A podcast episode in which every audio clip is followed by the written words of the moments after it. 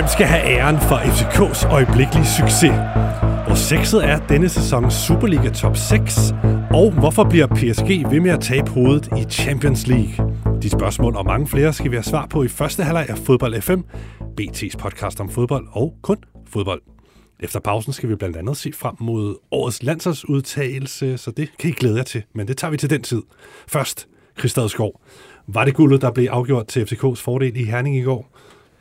Nej, det tror jeg ikke, det var. Jeg har været inde i tidligere program herinde i den her sæson, hvor jeg har dømt øh, FCK delvis ude og Brøndby helt ude. Um, og det ser jo lidt, lidt, lidt dumt ud nu. Så man skal passe på med de her spotdomme. Så det er ikke afgjort endnu. Det er det tydeligvis ikke. Troels Henriksen, bliver Peter Sørensen nogensinde Superliga-træner igen? Mm, nej, det tror jeg ikke, han gør. Um, Peter Sørensen uh, synes jeg er en, er en god træner.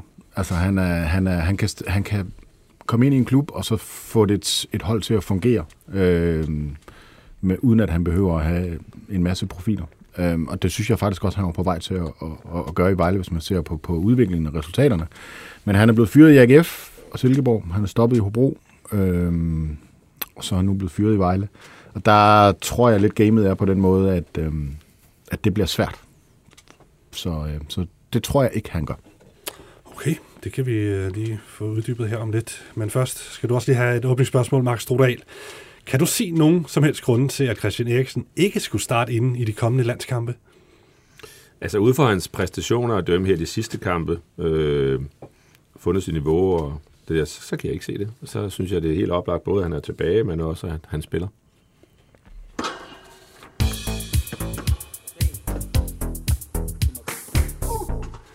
Ja, dermed kom vi i gang med Fodbold 5 i denne uge. Mit navn er Steffen Kronemann, og velkommen til alle jer, der lytter og ser med på Facebook eller inde på bt.dk. Og selvfølgelig også velkommen til panelet, som i denne uge altså består af Chris Stadskov, tidligere forsvarsspiller i Rosenborg, Malaga og FCK blandt andet. Og i dag, der er du fodboldtræner, kører nogle fodboldskoler, ikke? Jo, det kan man sige. Øh, fodboldtræner måske så meget sagt, det er lidt mere skoleleder og chef, ja, cheftræner kan du også godt kalde det på fodboldskolerne. Øh, det er så i sommerferien, øh, det går løs, men det hedder Pro Fodboldskole, hvis nogen skulle have interesse. Steffen kommer også og træner med, har jeg hørt. jeg kunne godt bruge lidt træning der. men det var mest forsvarstræning, eller hvad? Eller er det Nej, det altså det hed Pro Defending før i tiden, men det var, ja. det hedder som sagt øh, øh, professionelt forsvarsspil, og det var fordi, at det var det, vi også udbød i starten som privattræning, men nu har vi kun fodboldskoler, og derfor har vi ændret navn til Pro Fodboldskole. Det er lidt mere retvisende. Okay, så kan jeg godt være med. Ja, jeg går ind og tilmelder mig. Ja, ja, det, det perfekt. godt. Troels Henriksen er også med os i dag. Fodboldjournalist med en fortid som redaktør på Jyllandsposten Sports redaktion. Ja, ja, den, den skulle du grave langt. Ja, jeg ved ikke hvorfor. For at huske, det ja, det er rigtigt. og så har du også været redaktør på Discovery Superliga-dækning senest. Ja. Så det er, det er Superliga og fodbold og så videre, du runder for i dit journalistiske liv, ikke? Jo. Glimrende. Jamen fedt, at du er med igen. Og den sidste gæst er Max Strodal, fodboldtræner og tidligere bomber for Brøndby, Grasshoppers, Dortmund, Næstved, FCK, du skal ikke nævne alle sammen. Vejle. Er der flere? Der er mange Frem? Nej. Frem, jo, jo. jo også frem. Jo, jo. Videre. Ej, en glorierende karriere havde du i hvert fald som, som angriber. Kort, kort, men ja. spændende. Men i dag, der er du ja, fodboldtræner. Du har været i forskellige Superliga-klubber, blandt andet som angrebstræner og så videre, og, øh, og været cheftræner i Lyngby. I dag, der, der kører du også noget sådan noget selvstændig coaching-træning, man kan, man kan tilmelde sig. Er det ikke sådan? Jo, jeg har faktisk lige åbnet min egen enkeltmandsvirksomhed, kan man sige, uh, Strodal Academy, uh, kan man sige, football coaching and consulting, det lyder rigtig flot. Men det er simpelthen det et uh, sprung ud af, at jeg har lavet uh, en rigtig meget konsulentarbejde rundt omkring i klubberne. Uh, gør det, og det gør jeg stadigvæk, det har jeg ikke stoppet med, men fandt ud af, at der var en utrolig efterspørgsel for, for familier og deres unge spillere, om hjælp. Øh, og det har jeg så taget en konsekvens af, og har opbygget et, øh, et, et ekspertteam af know-how øh, af folk, som er i eliteverden. Øh, så vi tilbyder simpelthen øh, familier og unge spillere rådgivning og hjælp. Øh, så de har får hele pakken. Så kommer ind i det firma, så har du både... Øh, Jamen, du har både mentale træner, du har diætist, du har fysisk træner, du har fysioterapeut, du har læge, du har også i den ende, hvis det går fantastisk helt mange, så har du også en advokatfirma, som er vant til at lave kontrakter i udlandet med spillere og det hele. Du har det hele. Okay, det lyder også som noget for mig. Det, det, det vil jeg sgu også lige overveje. Ja. Men det, det, dine børn, de kan da også uh, få en tur ind omkring Stordals fodbolds academy der. Men det, der er vigtigt ved det, er, ja. det er vigtigt også at sige, fordi det er der mange, der vil undres lidt over, også fordi de unge spiller, man tager fat i. Men der er bare mange familier, som øh, ikke ved ret meget om fodboldverdenen. Og det her, det er faktisk en form for talentudvikling igennem forældrene, kan man sige, og i samspil med klubberne. Så vi er ikke ude på hverken at skabe splid det ene eller andet sted, så det er et tæt samarbejde med den klub, de eventuelt er i, men helt klart også igennem forældrene, der er behov for hjælp. Øh, og så supporter vi så den spiller hele vejen igennem. Og det er ikke noget, der stopper starte med ham ung som en, en 10-årig, men det er ikke noget, der stopper den, der, han bliver professionel. Vi hjælper stadig også den fase, hvor han bliver professionel videre derfra. Så man kan sige, det er også en form for at være lidt smart at sige, det er et værdygtighed, at vi giver talentet den bedste optimale rammer for at kunne være i det miljø og performe i det miljø, blive resistent i det miljø. Så det er spændende. Det lyder fandme spændende. Mm. Det er skide godt. Men, Tro på uh, det, Steffen. Ja. ja. Lad os uh, komme i gang med det, det handler om her i Fodbold 5, og i første halvleg der er det jo en masse Superliga-snak, så lad os kaste os over det.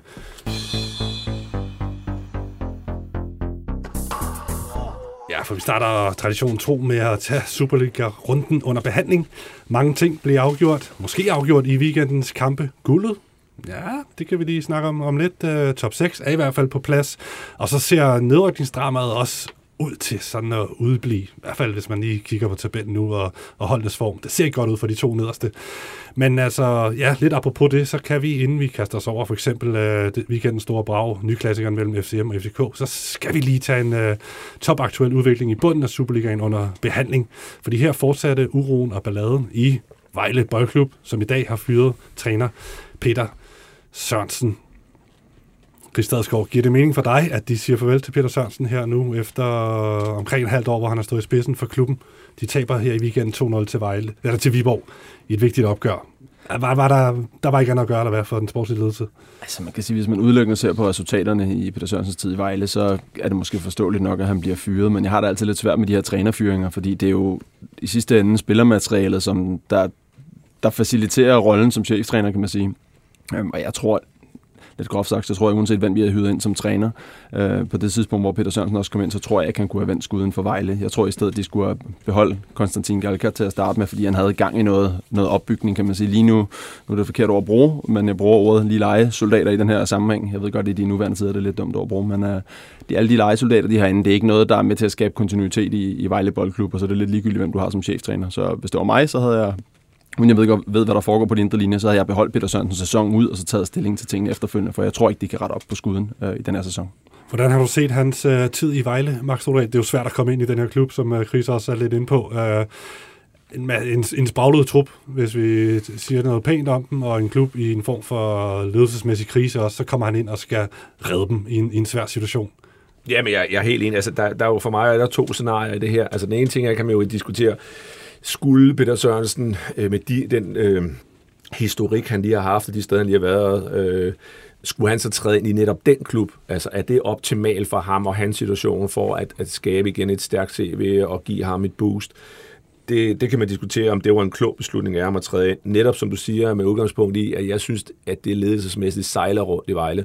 Altså hvis vi kigger også på den tidligere træner med Karit Falk, altså hvor lang tid nåede han at være der. Og når vi ser på sådan nogle situationer, at trænere ryger ud efter så kort tid, så bliver jeg nødt til at sige, at i min optik, så har vi et ledelsesmæssigt problem, så har du ikke et trænerproblem. Øh, og så kan det godt være, at, som vi også siger, at, at der er noget i truppen og sådan ting, men det er jo det, der skal ryddes op i. Og hvis man skal give en træner en chance i dag, så, så skal han have nogle transfervinduer til at netop rydde op i og få nogle af de ind, kræfter ind, som han mener, der kan supplere en truppe og gøre den stærkere, så han kan spille den form for fodbold, han gerne vil.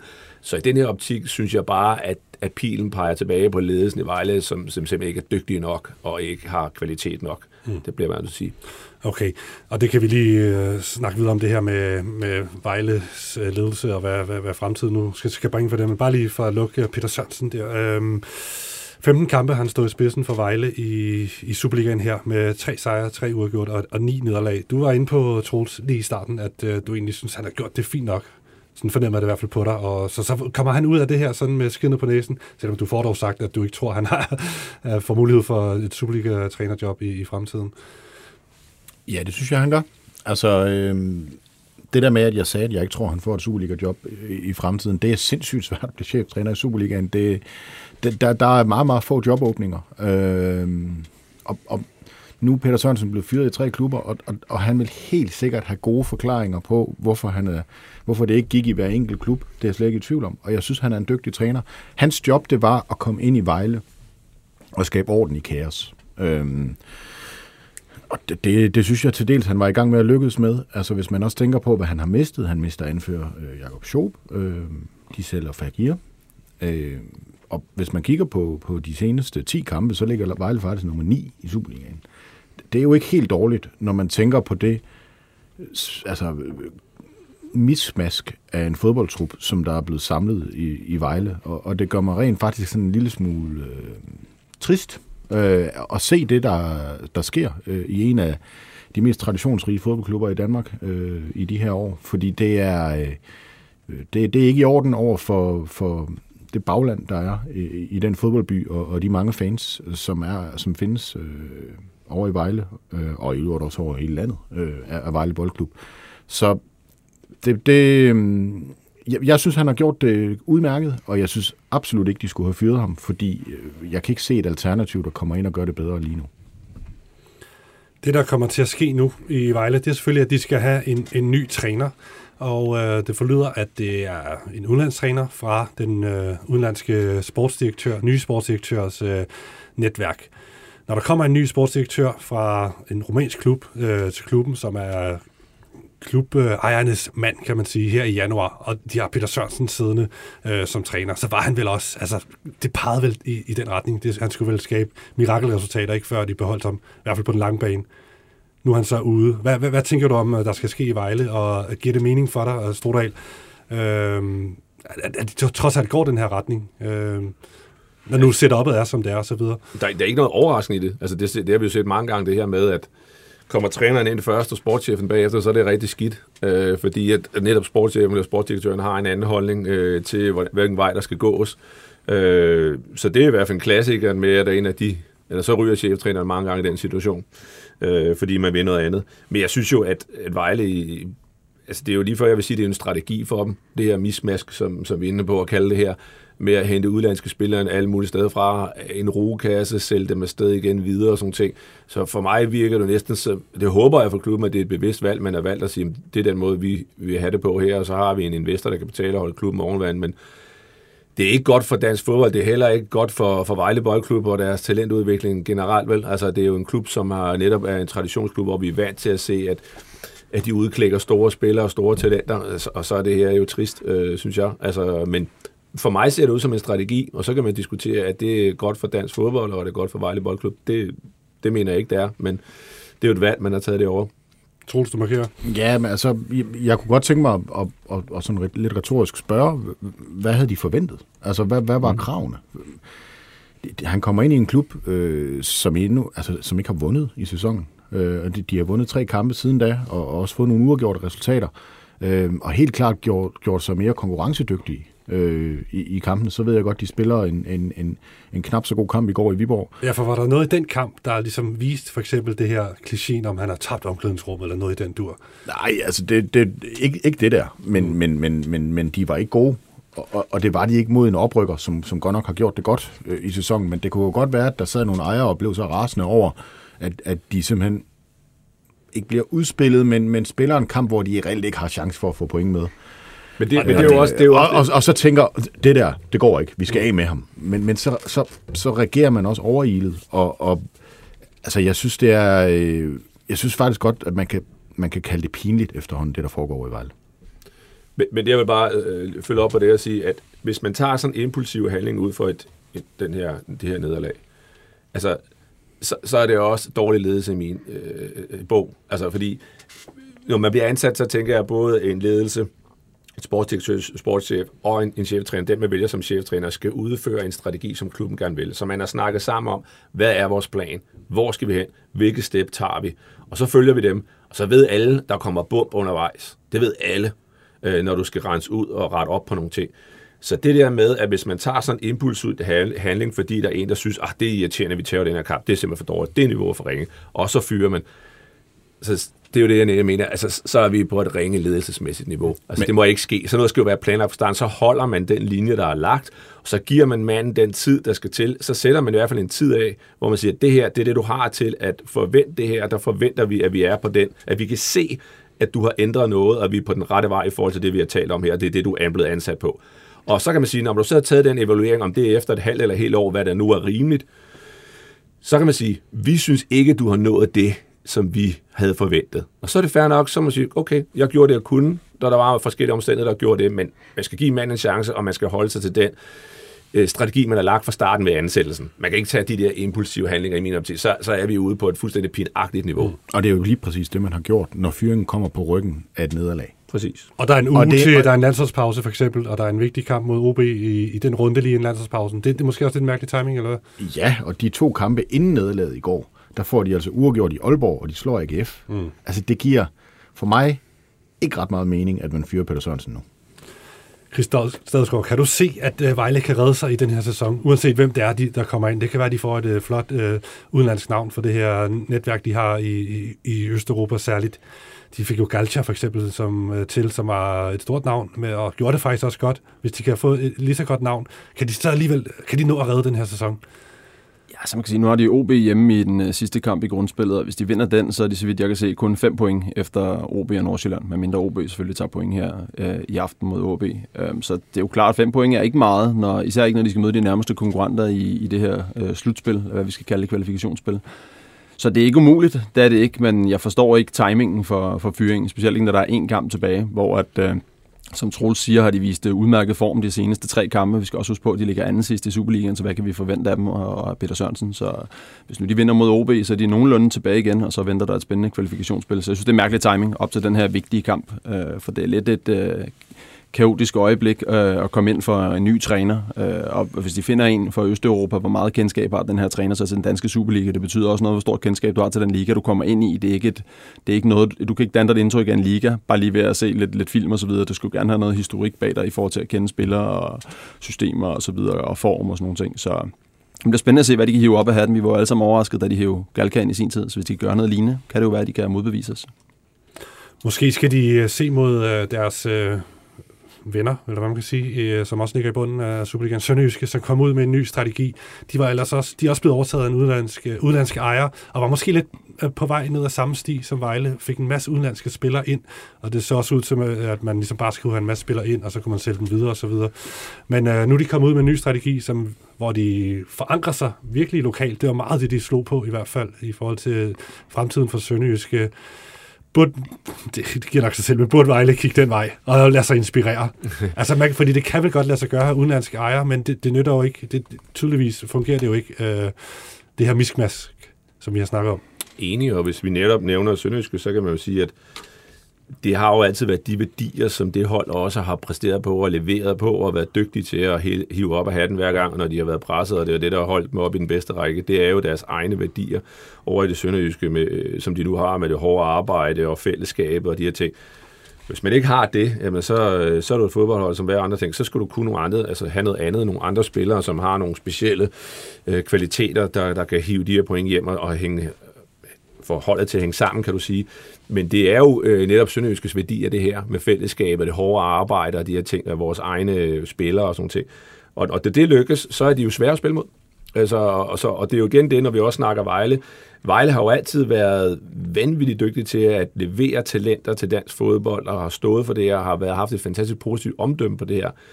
Og det, det, det er jo bare skrinlagt i øjeblikket. Og hvad kommer der så som klub? Jamen, så bliver det sådan en, en, en ja, en rugekasse øh, i stedet for. Ikke? Og, og det er jo det, vi er ude i nu, at det er sådan en mismask, og hvem kommer og forstyrrer på sådan en, hvis det bliver ved med at køre op og ned, så, så bliver det sådan op og ned et elevatorhold, som jeg ser det.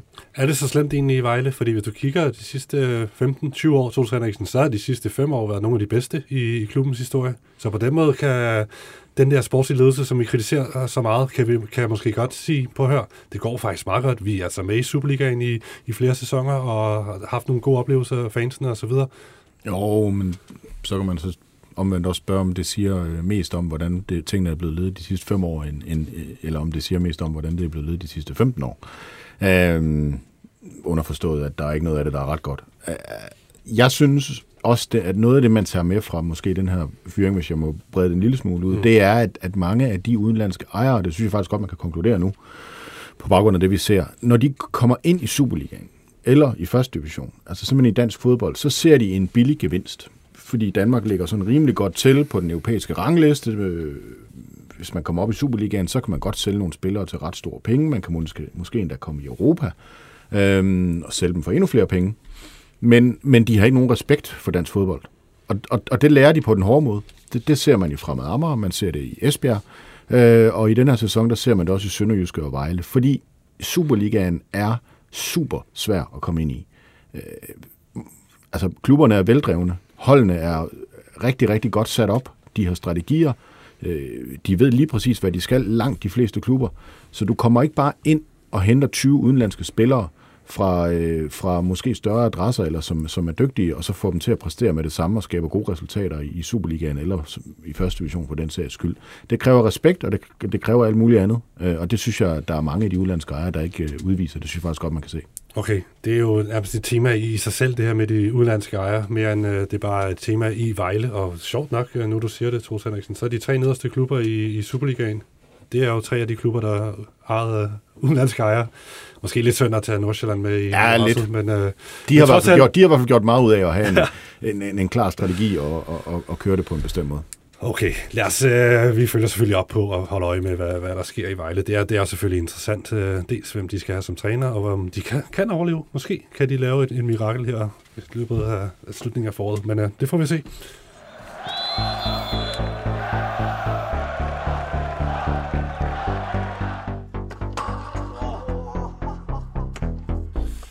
Rundens alt overskyggende kamp, det var jo naturligvis den præmature mesterskabsfinale, som den i hvert fald blev blæst op til på, på tv mellem FC Midtjylland og FCK. Det var i hvert fald nummer to mod nummer et. Inden kampen havde FCK et forspring på tre point ned til Midtjyderne. Det havde de også i kampens fjerde overtidsminut. Men øh, ja, så valgte målmand Olofsson at lege sweeperkeeper med fatale følger. Og den islandske målmands fejlaflevering, den førte jo altså til FCK's sidste sekunds sejrsmål. Og så var skrumpet, eller forspringet pludselig på, på 6 point med 11 runder tilbage. Et kæmpe rygstød selvfølgelig til de euforiske FCK'er, som ellers har tabt 10 kampe i streg på MCH Arena inden gårdsdagens kamp. Max Strodal, hvor definerende vil det her øjeblik være i, i fortællingen af den her sæson, tror du? Altså den her brøller fra Olofsson og den her scoring, som fører til FCK-sejr. Ja, det synes, det synes jeg er for tidligt at sige, men der er ingen, altså, som du også selv er inde på her, så tror jeg, det var en vigtig sejr for FCK's selvforståelse, øh, hvor de har lidt i lang tid, når de er kommet over på heden derovre. Øh, og der tror jeg bare, det er vigtigt også med den konkurrence, der er mellem de to, to klubber, at, at de føler, at der bliver sat nogle ting på plads her, at de går derover og sejrer. Så jeg tror, for deres egen selvforståelse, der, der tror jeg, det var en vigtig sejr. Og så tror jeg også, det, det er vigtigt... Øh, for en cheftræner også. Jester går det over og også hiver tre point og konsoliderer sig på, på førstepladsen. Øh, det har givet ham noget ro igen. Vi har haft ham op og vende herinde mange gange, hvor vi sagt, holder han det pres og, og lykkes han og så videre. Og lige nu her, der synes jeg faktisk, at han sidder rimelig godt i sadlen og har etableret sig og stabiliseret sig som træner derinde. Øh, så kæmpe respekt for det. Og den her sejr, synes jeg, er med til netop at konsolidere hans position i, i klubben også. Så ja, det var god på mange parametre. Mm. Og så selvfølgelig også giver det jo altid et boost hos spillerne. Det ved vi, de her tætte opgør, det er dem, man gerne vil vinde.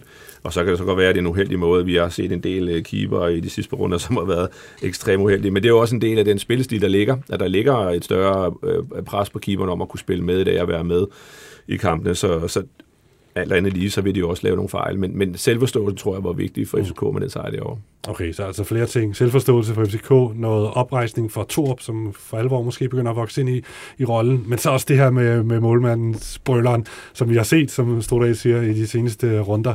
En del af de her Superliga-målmanden simpelthen kikse fuldstændig, når de skal spille med, med fødderne. Lad os lige tage den uh, Stadskov. Hvad er det, hvad er det han foretager sig der, Olofsen, i det 94. Jamen, minut? Jeg går ud fra, at vi skal have rundens uh, takling og så videre i den her, og der kommer jeg ind på noget omkring det her med spillende målmand. Uh, så den vil jeg egentlig gerne gennem okay, på min del til senere. Godt, ja. men, uh, men jeg vil gerne uh, supplere Mark i forhold til det med, hvor vigtigt det var for FCK. Jeg så en statistik i går. Jeg kan ikke huske, om det var 10, uh, de seneste 10 udkampe i Midtjylland, de havde tabt, eller om de ja. ikke havde vundet. Var det ikke, ja, var det ikke de havde tabt? Ja.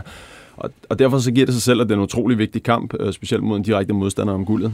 Men jeg tror, altså selv i mine fire og et halvt år, hvor lang tid det var, jeg var i FCK, jeg mindes aldrig, selvom vi har vundet i overtiden, men mindre vi har, det har været en kamp, hvor vi har vundet mesterskabet, så jeg har aldrig nogensinde set FCK's bænk og øh, spillere på banen fejre en sejr så meget, mm. selvom det var i sidste sekund. Og det synes jeg var meget sigende i forhold til, hvordan de ser sig selv i forhold til FC Midtjylland at det, man kunne, der var virkelig tydelig udstråling ude fra bænken af, i forhold til, hvor vigtig den her sejr den var også for selvforståelsen, som, uh, som Mark kan sige. Men kunne du mærke den, altså sådan genkald måske uh, selv som spiller, hvordan det er at opleve sådan en sejr i så vigtig en kamp her?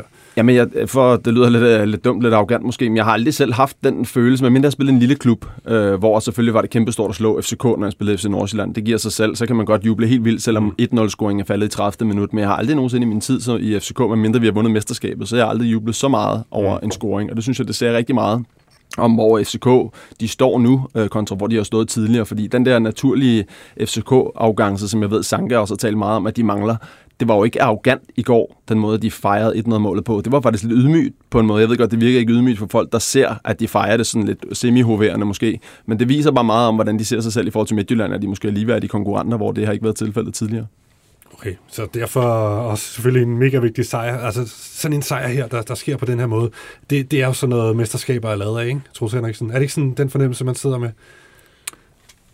Jo, altså det, det, der er sådan lidt... Øh Mads Jørgensen scoring inde i parken, sådan lidt Hjalte Nøbo Nørgaard øh, på, øh, på Brøndby Stadion over det. Det er så godt nok ikke lige så tæt på slutningen af mm. sæsonen, men, men, men jeg, vil, øh, jeg vil godt svinge mig op på til at sige, at jeg tror, vi kommer til at huske afgørelsen på den her mesterskabs øh, duel er det jo ikke. Det er jo, der er jo tre hold. Ja. Men, men, men det tror jeg, vi kommer til at huske for, for det her mål. Altså, øh, jeg synes, der er så meget, som kører for FC København lige nu, at, at jeg har meget svært ved at se, at, at, at både Midtjylland og Brøndby, øh, eller altså er det, der holdene, kommer op og, og virkelig truer FC København i resten af sæsonen. Øhm, og jeg synes, det er godt set af, af, af Chris, det her med, at, at, at det var ikke...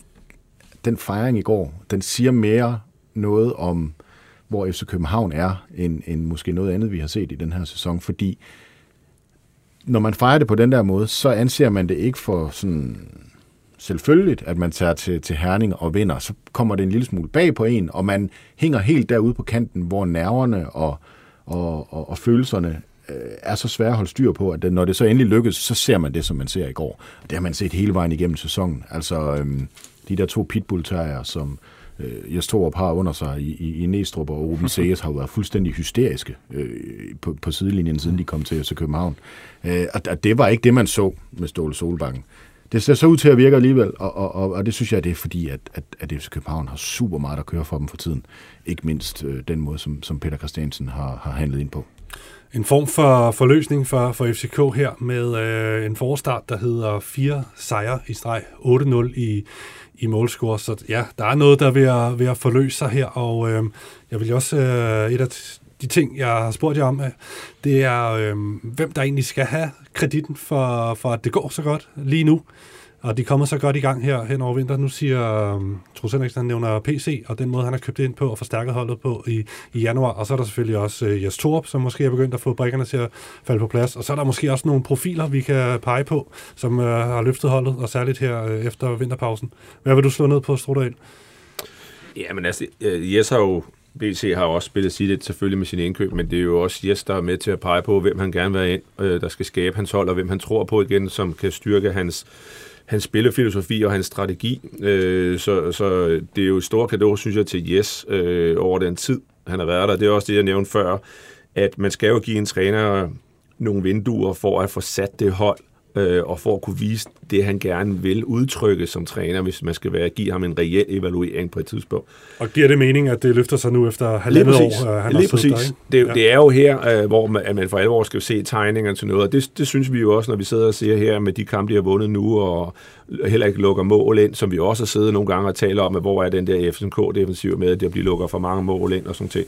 Det gør de så heller ikke i sidste kampe, ikke? og de scorer også målene, og de vinder de tætte øh, kampe også mod de modstandere, som ligger tæt op af dem. Altså, så, så er det jo øh, tilbage til FCK dernede, kan du sige. Ikke? Og, og det synes jeg jo er, i første ramme er det et kæmpe glæde til, til Jes, at han har, har stået imod det pres, og selvfølgelig også ledelsen, der har vi det jo igen, når vi sådan evner også i forhold til Vejle og de andre, der bevarer en ro og ikke øh, fyre. Altså, der, havde jo været nogle, der var jo nogle situationer, hvor vi ventede før, Øh, holder han øh, det pres, at står i, hvor tingene ikke lige kørt? Og der må man jo så også give ledelsen et kado til at sige, vi holder fast og, og, og giver ham den tid, der skal til, og, og vi, vi kan se, der er en udviklingsspil, der er jo alle de her data, og hvis man kan se, at det går den rigtige retning på, det, på de strategier, man har lagt, jamen så beholder man sin træner og siger, vi er på rette vej, vi bevarer roen, og så tager vi endnu en evaluering efter det vindue, som der nu er planlagt. Men jeg synes, der er en stor kredit, kredit til, til Jes, og jeg synes også, der er til ledelsen. Hvad hvis vi hopper ned på banen, øh, Chris Hvem, øh, hvem springer i øjnene? Jeg kunne forestille mig, at du slikker dig mod, når du ser det mod Dennis Vavro. Han har gået ind og taget takstokken i, i midterforsvaret på. Ja, det kan man sige. Jeg, jeg har faktisk ikke holdt så meget med Vav, øh, øje med Vavro, men jeg har godt læst mig til, at han, har, han har gjort det godt. Jeg er egentlig mere imponeret af en spiller som øh, Pep Biel. Jeg synes, han ligesom, den Pep Biel, som vi hørte om, da han kom til FCK, ham har vi jo først set her de sidste, ej, vi har måske set ham i de seneste 10-12 kampe måske, men nu her den sidste håndfuld kampe, man for alvor lægger mærke til, at han er virkelig god til at finde de her rum, hvor han kan få lov at vende op i banen. Han er, man meget, meget skarpere på sin dybdeløb, hvor han før i tiden hele tiden vil søge ned og have bolden i fødderne, så han er blevet meget bedre til at søge dybt nu, øh, og på den måde ligger veksle med Jens Dage, som jeg egentlig også synes er begyndt at imponere. Øh, jeg ser Jens Dage lidt som dengang jeg var i FCK, der kan jeg huske, at Thomas Delaney har aldrig oplevet en spiller, der har fået så lang snor af sin træner, hvor der var mange gange, at jeg tænkte, jeg tror Delaney, han synes det er meget sjovt nu, det går meget godt for ham, men jeg tænkte mange gange, hvordan kan han blive ved med at få chancen? Fordi hver gang han modtog bolden, så mistede han den, han tog de forkerte løb. Han bullerede ind i alle taklingerne. Sådan ser jeg lidt Jens Dage, da han kom til FCK. Han var sådan semi-mismatch, et forsøg på at lave en Delaney. Men jeg synes egentlig nu, man begynder at se tegningerne til, at han godt kan udfylde den rolle i forhold til at ligge mellem, mellem felterne øh, og fylde lidt mere på banen. Han er blevet, blevet bedre med bolden. Altså, det overblik, nu ved jeg godt, de alle her rundt om det her bord, vi kunne have set, at Babacar han kom ud af øjenkrogen i den bold, som Jens Dage råber i går. Men før i tiden havde han skudt selv, tror jeg, med det dårlige ben. Nu ligger han til rette for ham, i stedet for at det er sådan en vanvittig dårlig afslutning. Den første, Babacar, det tror jeg, stod der eller er enig med mig i, lukker øjnene og tyr. Ikke? Mm, øh, men, men, det viser, at Jens Dage har fået bedre overblik. Øhm, og det, det er klart, det, det har du brug for øh, centralt i banen. Så hvis du tager Stage, Biel og og, øh, og Vavro nede bagved. Altså, det er jo, det er jo en god øh, centerakse, kan man sige. Og så er det klart, Rasmus Falk, han er jo formentlig Superligans bedste spiller, så det skader heller ikke, at han er kommet retur. Mm. Det pynter også gevaldigt. Hvis vi lige skal sætte nogle ord på FC Midtjylland også, øh, selvfølgelig, fordi øh, FCK gør det godt. I har kommet flyvende ud øh, her i foråret. Det er jo det stik modsatte, der er sket i, i Herning, og ja, vi har snakket om det næsten hver uge her. Hvad, hvad er det, der sker, og hvad, hvorfor kan Bo Henriksen ikke få det til at fungere? Hvad så du for kampen i går, uh, Troels Henriksen, i forhold til, til den problematik? Ja, men altså, de, de spiller jo en, en okay kamp i går, Midtjylland. Men, men, men FC Midtjylland er i krise. Altså, det, det er der slet ingen tvivl om. Øh, en sejr i syv Superliga-kampe, og øh, exit til Europa League og Europe Conference League. Øh, I den periode er de nummer 11 i ligaen. FC Midtjylland er i kæmpe krise. Større end vi måske gør det til i medierne, eller hvad? Ja, uden tvivl. Mm. Og det er fordi, at der er tre klubber i Danmark, som, hvor, hvor tingene sidder lettere lidt på aftrækkeren. Det er FC København, det er Brøndby og det er AGF.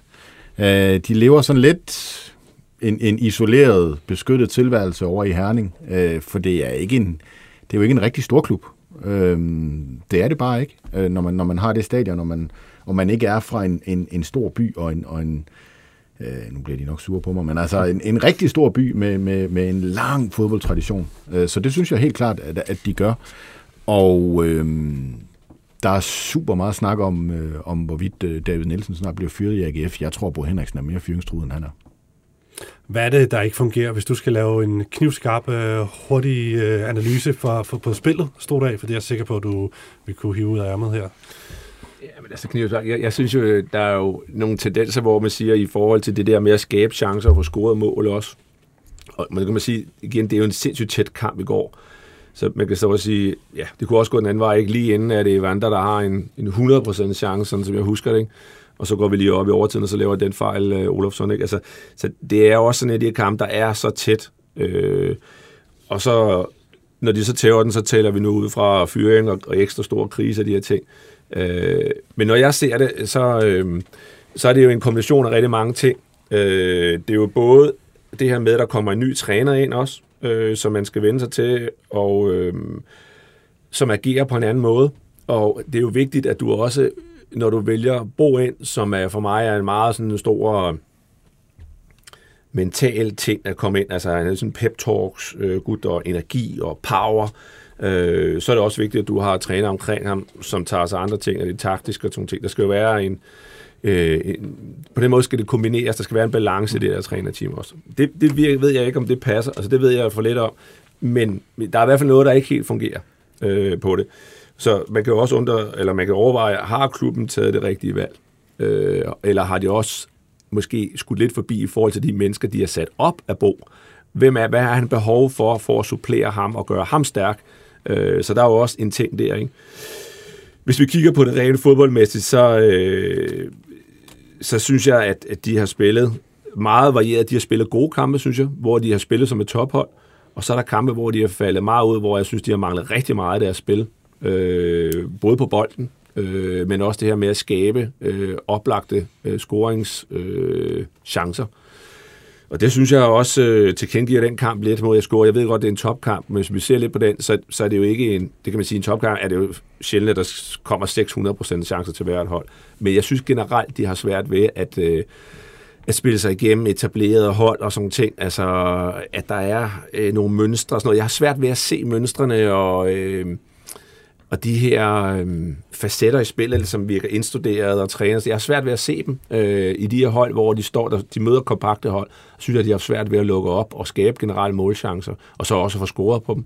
Mm. Øh, det synes jeg har været et, et stort problem for dem. Okay. Troels, du markerede også.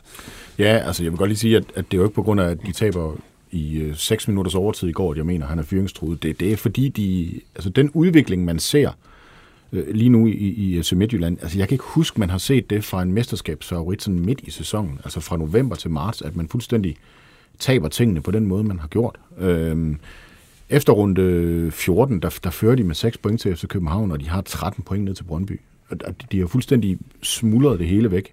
Øh, og det, det, altså for mig ser det ud som om, at der er, øh, altså Erik har, har kæmpet lidt med tingene. Øh, han har et baglov, der, der, der er problemer med og sådan noget. Og, og så mangler man måske en lille smule øh, lederskab på holdet bag ved ham. Jeg synes, Talsgaard gør det godt på, på, på, på den måde, men jeg ser ikke nogen spillere, der, der bliver bedre under Bo Henriksen.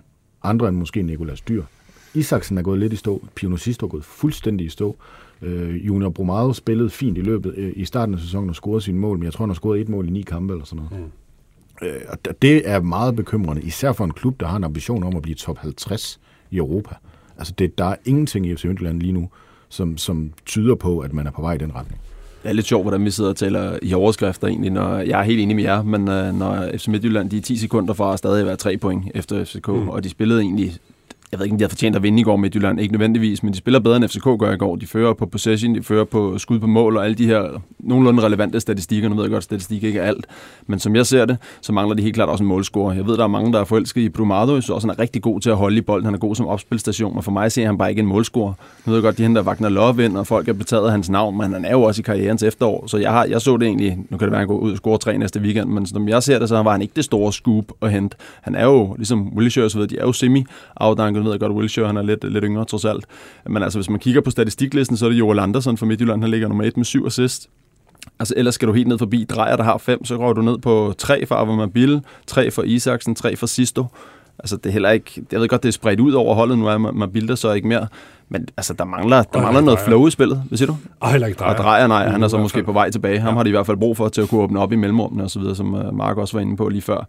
Så vi skal ikke male fanden på væggen i forhold til Midtjylland, men jeg er meget enig med, hvad der bliver sagt rundt om bordet i forhold til, jeg kender heller ikke Bo Henriksen som træner, men, men det man hører om ham, og, altså også i medierne og så videre, det er ikke, han er ikke den der træner, der går ind og udvikler spillerne, men han er den træner, der går ind ligesom og giver noget power, noget energi, og det synes jeg ikke engang, man ser på Midtjyllands hold, desværre. Og, og, og så har de jo heller ikke lykkedes med de voldsomme indkøb, de har lavet. Altså øh, brasilianerne, der er det Vander, der er rigtig god? Er der andre, som er rigtig gode? Altså Mauroni, som de sendte væk igen, altså det var jo simpelthen en decideret fejlkøb. Øhm, og, og så, så køber de Pione Sisto. Han er dyr i FC Midtjylland-perspektiv. Øh, både at købe ind, men også i løn. Så, så altså, du skal ramme med de der profiler, og det har Midtjylland bare slet ikke gjort.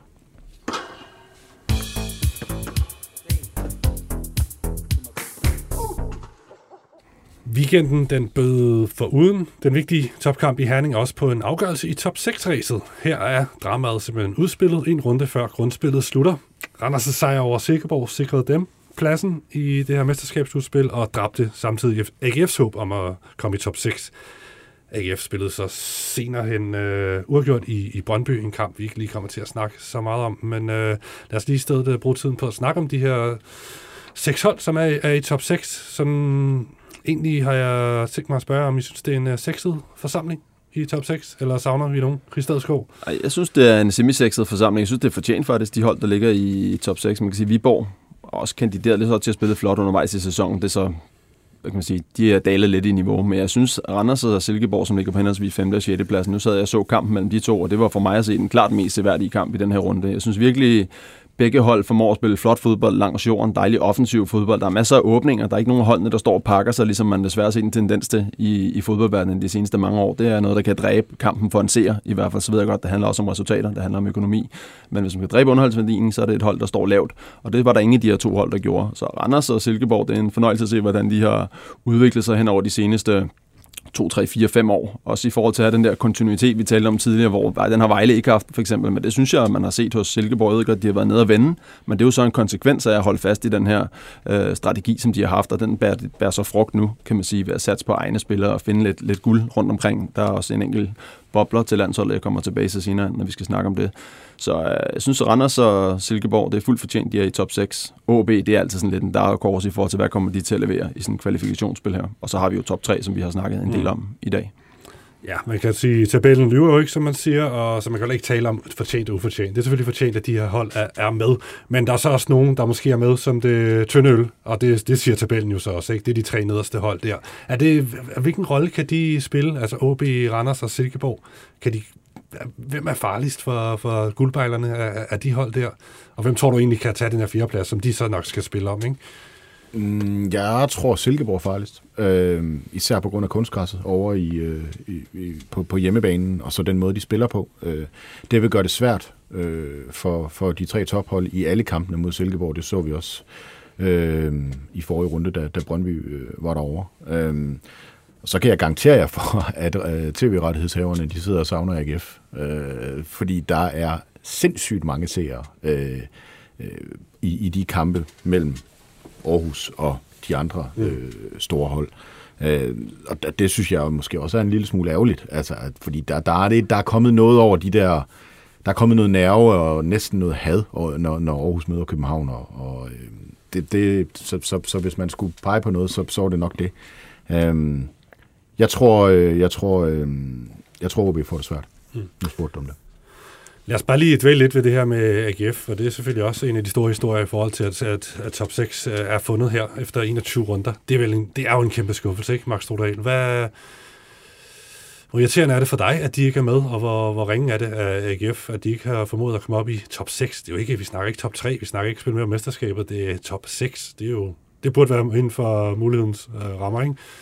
Bestemt. Altså, hvis vi ser meget nyksom på det, og så ser jeg lidt ud fra budgetter og sådan ting, så er det jo et, et, et, så er det jo en top 6-klub. Så skal det jo være der. Og det er jo også deres selvforståelse, det er, at de mener, at de skal være i top 6 hver år. Så når man ikke er det, så er det jo selvfølgelig, at så er målsætningen jo ikke opfyldt, og så er det jo en skuffelse. Og øh, personligt er jeg ikke, jeg ved godt, øh, som vi her, der blev nævnt, det, at, at det er ærgerligt, at de ikke er der. Jamen, så er det kun for tilskuernes skyld og for tv skyld, mm. at der skal være en festekamp. Fordi rent fodboldmæssigt har de ikke præsteret, og der har de ikke leveret. Øh, og der synes jeg, at Silkeborg øh, har jo spillet fremragende fodbold, øh, hvis vi får øh, altså, sammenligner med AGF. Mm. Så er der slet ingen tvivl om, at det er Silkeborg, der skal være der, og ikke AGF. Altså, fordi de har ikke spillet til at være i top 6. Så... Øh, så alt andet lige, så kan det godt være, at de har nogle, nogle, nogle fans, og der er noget historik om klubben og alle de her ting, og der er altid noget røre i, i den der andedam der. Øh, men rent fodboldmæssigt, der har de ikke leveret, og der øh, skal de ikke være i top 6 i den her sæson, efter min øh, overbevisning. Noget, jeg synes, der er fedt at se, det er, at nu ved jeg ikke, om det er, plejer at være sådan fra sæson til sæson. Jeg synes altid, der er et hold eller to, som ikke spiller særlig kønt, men som er kloge taktisk, som sniger sig ind i den her top 6 eller top 3 for den sags skyld. Og der synes jeg egentlig, det var min personlige holdning, at de seks hold, der ligger i top 6, det er også de bedst spillende. Og det synes jeg egentlig er meget fedt at se, at det samtidig også er de seks hold, der har de seks bedste forsvar. At det er egentlig lidt, øh, lidt atypisk, sådan som jeg tænker i fodboldverdenen i hvert fald. Øhm, at der giver det sig selv, hvis du spiller meget offensivt sprudlende fodbold, så koster det også lidt i den anden ende. Men det synes det har så ikke været tilfældet i år. Øh, så jeg tror, det bliver nogle fede kampe, vi får i i det rigtige kvalifikationsspil, kan man sige. Okay, men øh, ja, konklusionen er i hvert fald også, at øh, Jack Wilshere han nu skal løbe rundt på i nedrykningsspillet på de små Superliga-stadion. Det er jo, det er jo fremragende. Han nåede lige at få Brøndby Stadion med. Det var en god oplevelse for ham, men Han udtaler jo alt mindre om Premier League lige pt, har jeg set. Han synes jo, at Brøndby Stadion er lidt som spiller i Premier League, og AGF's fans for ligesom at være i Premier League og så videre. Så han er, han er meget positiv stemt over for den danske Superliga. Det kan jo være, Jeg- de jeg- forlænger med ham. Ja, hvad siger du? Det kan jo være, de forlænger med ham. Ja, ja, men altså, jeg håber at bare, at han er skadesfri i, i hele sin kontraktperiode, ikke? Altså, Du jeg, så ham i går, bare lige hurtigt. Hvad, ja, hvad er men, dommen? jeg, det er jo sjovt, fordi at, altså, man kan tænke, hvad, hvad kommer han her for til den danske Superliga for at spille? Altså, og, men hvis vi kigger på hans skadeshistorik, så er den er også voldsom. Og jeg siger bare, at da jeg så ham spille i går, så, så var der to ting, der var i øjenfaldene. Det var, at at det var klart, at han havde meget mere tid, end de fleste spillere havde på banen. Altså han er vant til at spille et sted, hvor det går meget hurtigere. Så han havde masser af tid. Han var ikke presset i ret mange situationer. Øh, til gengæld så så jeg også en spiller, som jeg ikke synes var vanvittigt atletisk og havde et løbestil og sådan ting, og jeg tænkte, hold da op, det ser godt nok slidt ud, de stænger der. Øh, der, der havde jeg et flashback til mig selv til de sidste par måneder af min karriere i hvert fald. og er kun de sidste godt- måneder? Ja, kun de sidste Okay. okay. måneder, ikke? Men, men det så ikke godt ud. Altså, og det er jo også det, der ligger i, at han er i AGF. Altså, han kan komme til AGF. Altså, der er jo et, et, et problem der, og det håber jeg, at de tager højde for, for jeg synes ikke, at han så, så ikke sundt ud, synes jeg, med hans stil, og, og hvordan hans ben så ud, og hvordan han løb rundt. Det synes jeg ikke så super godt ud.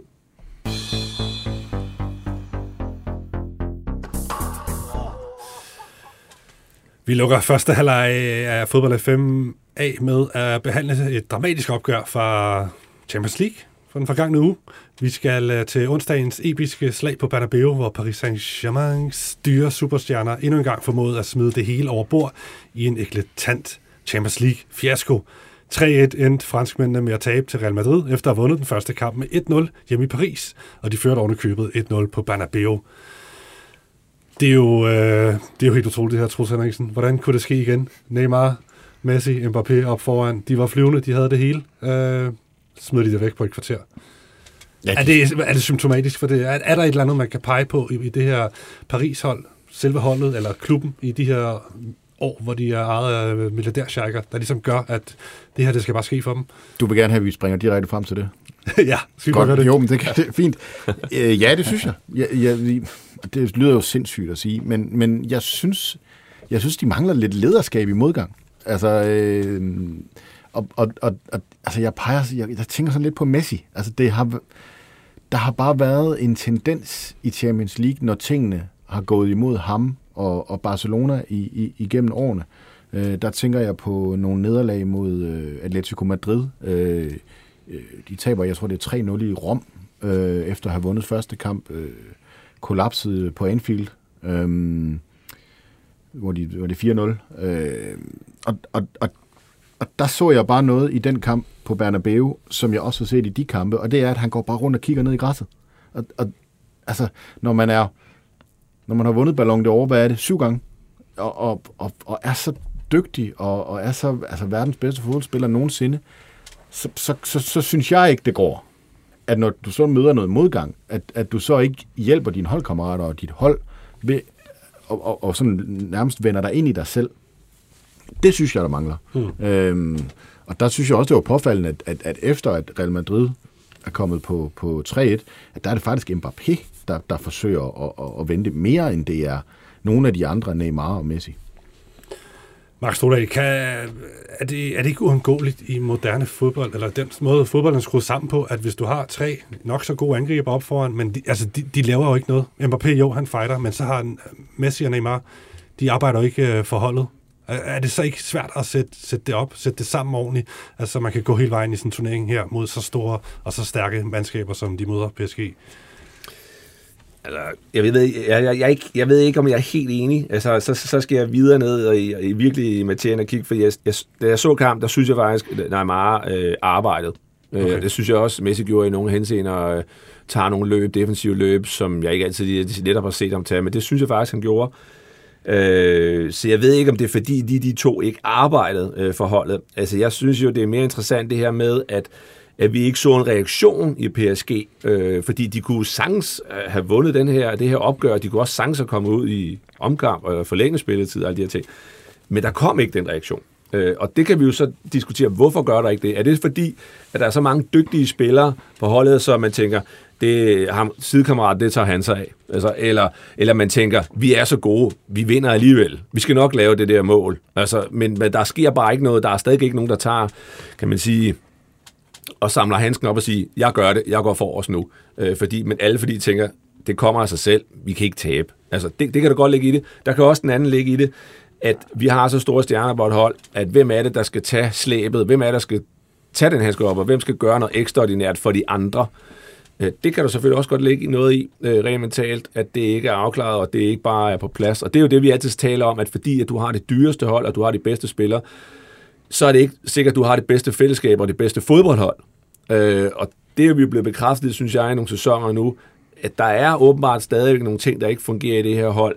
Om det er noget mentalt mellem spillere, eller det er nogle relationelle ting, som bare ikke er på plads, og der er ikke er afklaret med, det ved jeg ikke. Men der, det er helt sikkert, at tingene ikke er afstemt, når man ser sådan en kamp, og der kommer nul reaktion i så, i så vigtig en kamp for dem, og også hvor de kommer bagud, hvor de stadig har alle muligheder for at komme tilbage i den kamp, som jeg ser det. Mm. Øh, så, så synes jeg, det er vildt. Og, så vi kan i hvert fald godt bære det hen og sige, at der er et klart problem i PSG. Øh, øh, spillemæssigt, men måske også netop øh, rent mentalt øh, et eller andet sted. Hmm. For mig er det helt klart på trænerbænken, problemet er. Altså, som jeg ser det, er Pochettino en rigtig dygtig træner. Jeg kender ham ikke, men ud fra hvad jeg har set de resultater, han har lavet med Tottenham for eksempel. Men der er et problem på, på trænerfronten, hvis du ikke har mandat til eller mod til at, at kunne lade være med at starte Messi eller Neymar, Neymar for eksempel. Vi er altså enige om, at Mbappé skal starte. Han er formentlig verdens bedste spiller lige pt. i hvert fald en af dem. Det er Messi og Neymar ikke mere, synes jeg. De er formentlig i top 10 måske, men du har ikke råd til at have tre spillere, der ikke arbejder defensivt overhovedet. Jeg er sikker på, at Mark for sin tid, det kan være, at han var den spiller, som fik lov til at ligge og lure offensivt, som ikke behøver at deltage defensivt. Jeg arbejder sjovt nok altid defensivt, fordi jeg var forsvarsspiller, men det har vi alle sammen prøvet. Der er en, der ligesom har carte blanche. Du skal kun ligge og finde de rum, som der bliver skabt, når modstanderholdet har bolden. Men du har ikke råd til at have tre spillere, der slet ikke arbejder defensivt. Nu, Mark synes, at de arbejder defensivt. Det synes jeg ikke, de gjorde. Det kan være, at vi har set noget forskelligt selvfølgelig.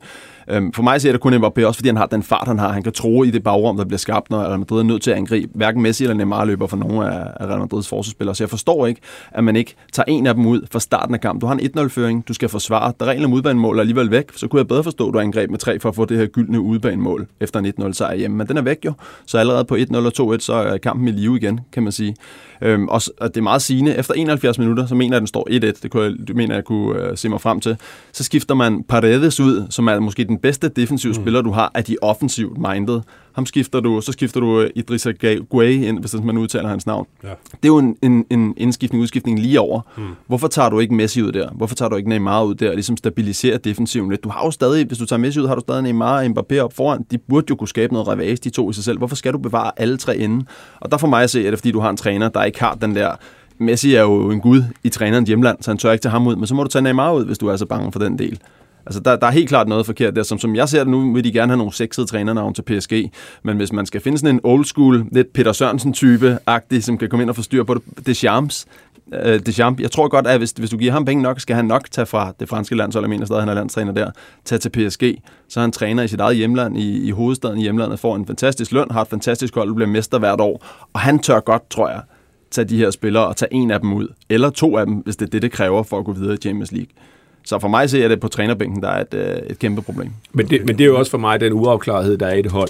Fordi det er jo netop det, der skal være afstemt udefra for dit trænerteam, det er, hvordan reagerer vi ind på banen? Hvem tager de der ansvarsroller? Og hvem tager vi ud og tager vi ind? Hvordan gør vi? Hvad har vi plan B og C? Hvordan griber den her kamp an? Det skal bare være afklaret og fastlagt. Og det er jo klart, at hvis der ikke er den struktur, den naturlighed i det, og den accept af det, så er det, at du kan få sådan nogle kampe her, hvor man tænker, hvad sker der? Altså det er jo tydeligt, at der ikke var nogen reaktion, øh, og der ikke kom øh, et modspil overhovedet i den her situation, hvor der var masser af tid til at gøre det i. Og det, det er jo netop det, jeg mener med, at der er nogle ting, der simpelthen ikke er afklaret af det hold. Altså, Ja, jeg, jeg, jeg, jeg er ikke helt enig, fordi de, de, de dominerer jo Real Madrid i 150-60 minutter over det dobbeltopgør. Og så, og så er det det, at, at Donnarumma laver den her fejl, og måske var der frispark, øh, som gør, at det hele det kollapser. Altså hvis man ser på, på, på øh, selvfølgelig skal man også kigge på anføreren. Mar- Marquinhos, Marquinhos. Han spiller en forfærdelig kamp, ikke? Ja, fuldstændig. Er... Altså den bliver spillet mellem benene på ham til 2-1, og så sparker, altså det er en flot frispilning af Benzema til 3-1 af mm. ham i øvrigt. Øhm, og, og når, altså, når anføreren fuldstændig taber hovedet på den måde og begynder at lave den slags ting, øhm, så, så så, så ser jeg mere på den her mentale skrøbelighed og den her vægt, bagagen fra de tidligere år, som han selvfølgelig bærer rundt på, fordi han har været med hele vejen. Mm. Der, der, der er det der, det afgørende. Og ikke så meget startopstillingen, fordi jeg synes simpelthen, de spillede Real Madrid ud af brættet. Og de har jo før, altså, som jeg er inde på i oplægget, og det ved vi jo alle sammen, det her med der remontada med Barcelona, hvor de smider en, en stor føring fra det første opgør, ikke? og ryger ud, og der er også den her Manchester United-kamp, jeg mener også, der er en oplevelse mere, de har haft en grim oplevelse i Champions League, så det er, der, der er noget i holdet der, ikke? Øhm, bare lige et sidste aspekt i forhold til, til, til den her kamp, og den, den her ydmygelse, det på en måde var for PSG. Mbappé, han oplever et kone øh, Bernabeu. Du har spillet på Bernabeu, Kristadskov. Der er meget snak om, hvor han skal spille næste sæson. Real Madrid bejler til ham. Måske skal han blive i Paris. Måske kan de lokke ham til at blive øh, selvom han har været der i fem år. Tror du, det her det kan være sådan en tipping point, hvor Benzema og de andre drenge, de siger, på nu, kom nu til Real. Det, det er altså her, magien den opstår. Altså jeg tror, ligesom vi talte før om øh, FCK Midtjylland i forhold til selvforståelsen, og hvor meget FCK jublede, så tror jeg også, at den her kamp, den havde stor betydning for Real Madrid, og selvforståelsen, og hvordan folk, hvordan deres syn er på Real Madrid. For for mig at se, nu ved jeg godt, de fører La Liga, og jeg er selv Barcelona-fan, så det kan være, det klinger lidt hul, det jeg siger nu. Men jeg synes, Real Madrid har været lidt nedadgående i, igennem en længere periode, og man har ikke set på det som det her storhold, som de var før i tiden med Galacticos og så videre. Og lige netop den her sejr, hvor de slår stjernerne for PSG. Det kan være med til at give dem et nyt løft, og jeg tror, det kan være det, der skal til for at Mbappé, ud over en fantastisk løn, selvfølgelig også tænker, okay, det kan godt være, det lige det, der skal til. En lidt, lidt større liga og et bedre hold, for nu slog de også jo. Jeg ved godt, det er lidt, lidt forsimplet det hele, men, men sådan, sådan tror jeg nogle gange, det, det forholder sig i fodboldverdenen. Sidste pointe, Troels, inden vi laver ned. Ja, altså, altså Real Madrid har jo, har jo øh, historien, og de har det her nye superstadion, som de kan lokke med, men jeg synes jo ikke, holdet lokker. Altså, profilerne er jo 34, 32, så, så hvis han tager dertil, så, så synes jeg lidt, han tager til et hold, der minder lidt om, om, om slutningen på den der fantastiske Milan-æra, vi så øh, i, i nullerne. Mm. Øhm, han skal da tage til Liverpool i stedet for. Banker der et øh, rødt hjerte derovre? Jo, jo, men det ser han da alligevel. okay.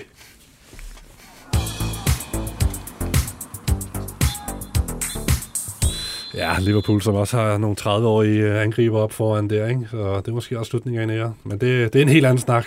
Åh, oh, men ikke hele holdet. Nej, okay. Fair nok, fair nok. Godt. Vi når ikke mere i første halvleg af fodbold 5. Vi har talt langt over tid. Det er jo kun fordi, at øh, I har så mange kloge ting at byde ind med. Det er jo fremragende. Men øh, vi tager den øh, sædvanlige 5 minutters pause, og så er vi tilbage med anden halvleg af fodbold 5 lige om lidt.